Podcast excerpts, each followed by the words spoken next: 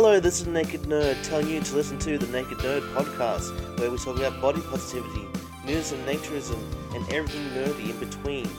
Listen to the podcast on Podbean, iTunes, and Spotify. As I say in the podcast, live nude and be yourself. Stay tuned.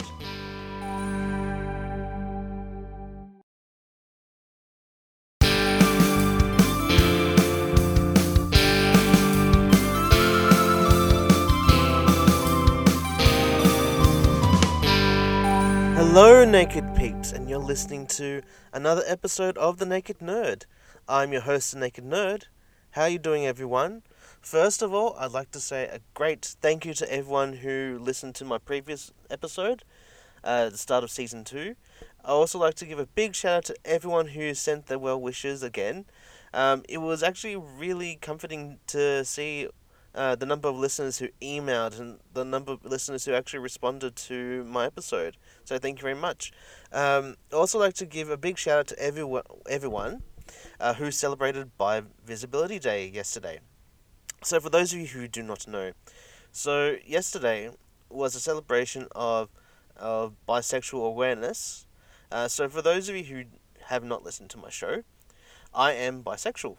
I personally identify myself as a bisexual cis male, uh, which basically means that I was born a male and identify myself as a male, um, as a man who identifies as bisexual. That I like both, uh, actually, I like multiple genders. So I like both male and female. Um, and for me, it's, as I've been saying, it's been a long life struggle uh, because one, I didn't actually know until uh, my early 20s that there was such uh, a definition that could apply to me. And it's something that a lot of people uh, tend to have issue with uh, in terms of how they deal with it with their own lives, their own identification. Um, but I myself identify as a as a bisexual cis male.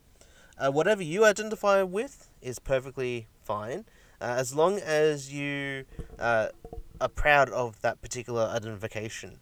Now, as a bisexual male, it's my duty to keep everyone informed about what to say and what not to say. For example, uh, if anyone ever comes out to uh, to you as bisexual, the first thing you should not say is, "Oh, so um, does that mean you've been with both uh, male and female?" You don't necessarily have to be physically with both a male and a female person to actually have uh, that uh, to identify as bisexual. You don't necessarily have to be in a straight or gay relationship uh, to not be a bisexual. It just means that you have a particular liking to both uh, man and fem- male and female.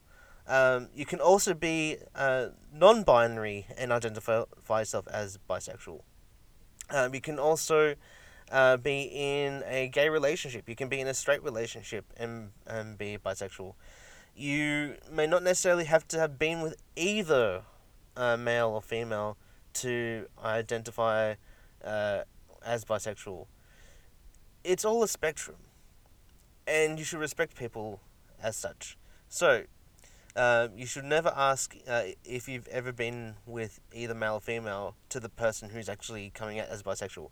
Nor you should uh, say something along the lines of, but if you had to, which would you choose? Or which would you prefer? Because that basically puts that particular person on the spot and it completely devalues what they've just said to you. And you should never ever say, oh, but if you haven't been with such and such, how do you know?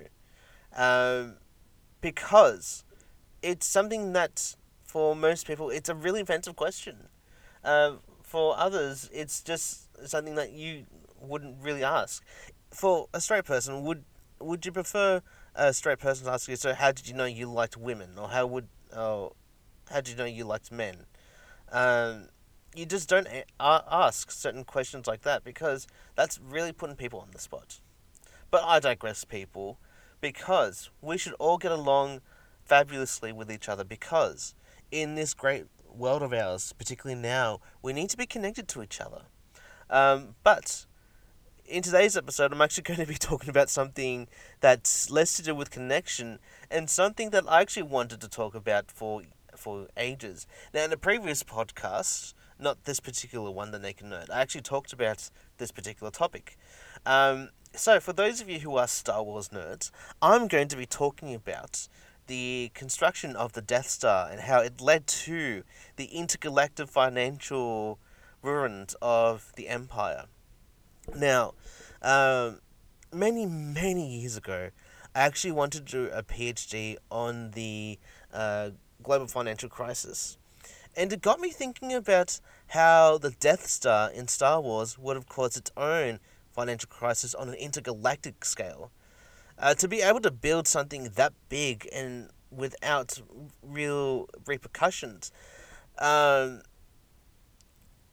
it would have taken some thought. But money in itself would have been the first thing to uh, be thought of because you can't just build something out of nothing.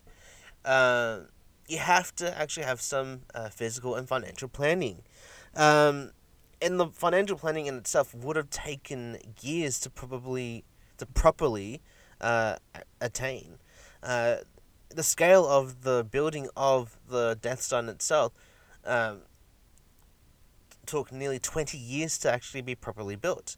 Um, but the actual financial side of it would have been astronomically big because you have to take into account the amount of people that would have to have been contracted to actually build the Death Star itself, uh, the amount of, of material needed to actually build a Death Star in itself, uh, the amount of time, the amount of of design going into the Death Star itself would have cost a lot of money.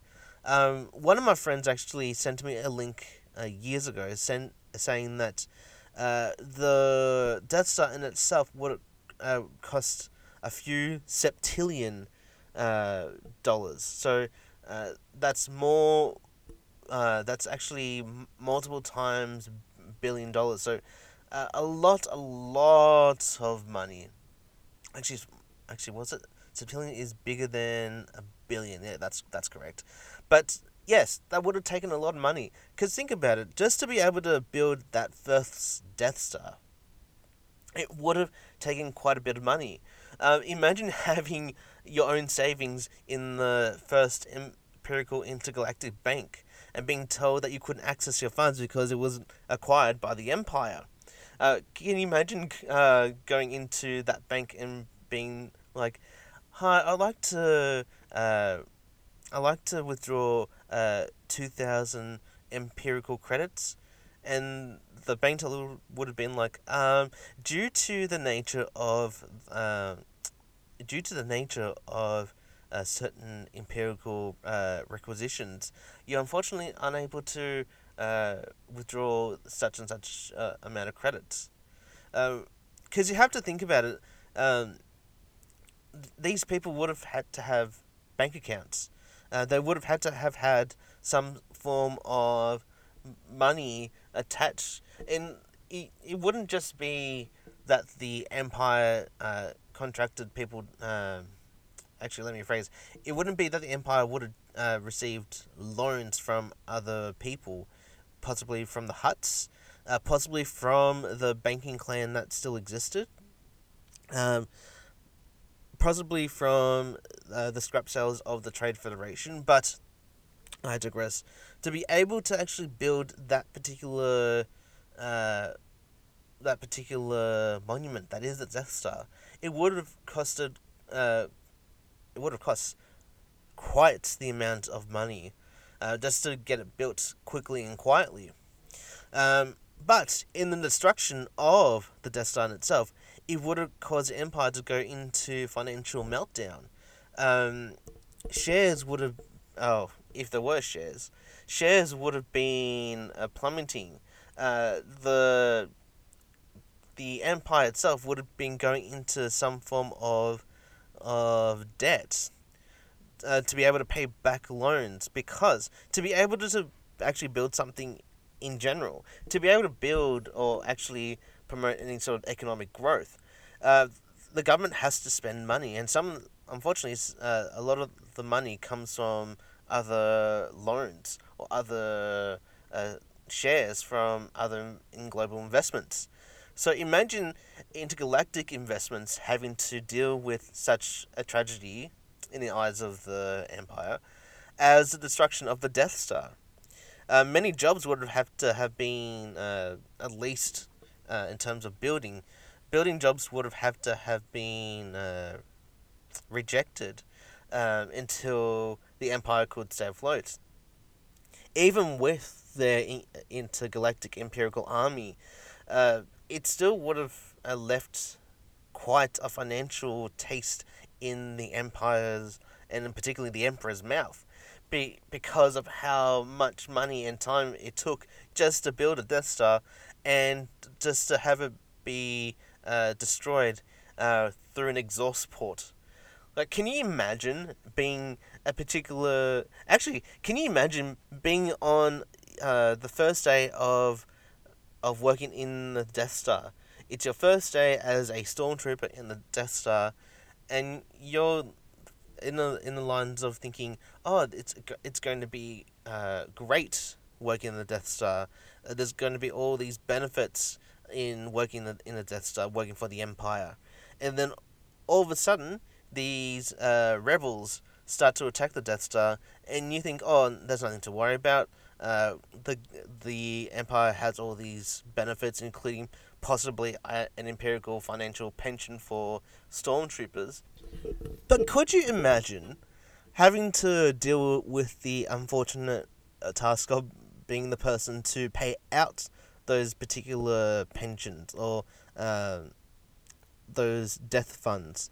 Because the Death Star itself would have had to have had at least a few million people on the Death Star just to be able to keep it functioning, and including uh, the stormtroopers, including any Imperial generals, captains, um, maintenance workers, as well as all the different Imperial troops uh, or different levels of military that would have, have to have been involved.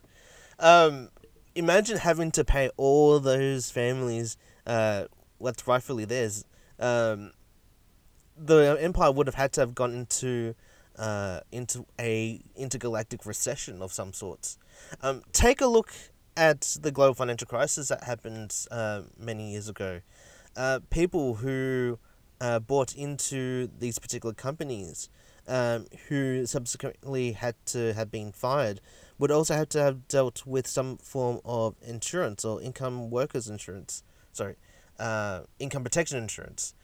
Um, imagine the payout of that and not being able to deal with that for years because uh, certain companies' uh, shares would have been invested into certain companies that eventually plummeted because of the value of their shares. Um, here where I lived, uh, many people actually lost uh, their jobs because um, the global financial crisis here, at least here in Australia, saw the shutting down of of um, of local manufacturing, and because certain people lost their jobs, uh, they weren't able to actually find any new jobs because their skills uh, were mainly in physical production and not anything else. Um, so, could you imagine having to uh, lose your jo- job because the Death Star happened to be. Uh, actually, let me phrase that the construction or the maintenance of of empirical uh, tech technology such as the Death Star uh, would have been lost because of the first destruction of the first Death Star. Um, let's not even get into the second Death Star because that alone would have put the Empire into some uh, long, long term uh, depression. Because just to be able to build that second Death Star, and it wasn't even complete either, just to be able to build um, that particular Death Star relatively quickly, I might add, would have taken quite a bit of financial negotiations, um, possibly leading to some heads being uh, torn off, literally and metaphorically speaking. Um, it also would have left um, quite a big question in the motives and the financial dealings of the empire in general. Um, because, particularly with uh, uh, governments, when they do have to spend money to uh, fund certain things, uh, a lot of their money is invested in other shares and other things that would uh, give them money in return. Uh, but the Death Stars themselves wouldn't have uh, provided much uh, relief in terms of making any sort of financial gain, unless, for instance, the um, the destruction of certain planets would have left uh, the intergalactic empire with less people and also with less resources. Um, but what are your thoughts on this, Naked Peeps? Because I'd like to know, particularly if you have had um, some understanding of the Star Wars universe. I'd like to know what your thoughts are because it's it's things like the destruction of the Death Star have got me thinking about how much money would have been uh, lost. Um, but particularly now, where we do have the time to actually think about uh, things like that, I'd like to know what your thoughts are. Now, moving on, I'd like to quickly talk to you all about what's been happening in Melbourne, uh, particularly in Victoria, where the lockdown is still happening, but it looks like the end of uh, the very lengthy, uh, chaotic tunnel is uh, close by. Um, so, for those of you who haven't been keeping up with the news, so Melbourne has, and Victoria in general, has been receiving uh, relatively low uh, cases of the virus. Um, my last check uh, the state had received only 12 cases, which is fantastic. Still, we can't be uh, complacent about it because we want to get those numbers down to zero. But it is relatively good news for Victoria because at least that means that we can ease certain restrictions. Uh, rather, the, the Australian government can ease certain restrictions. Um, I'm hoping that those of you who are in Victoria are doing well.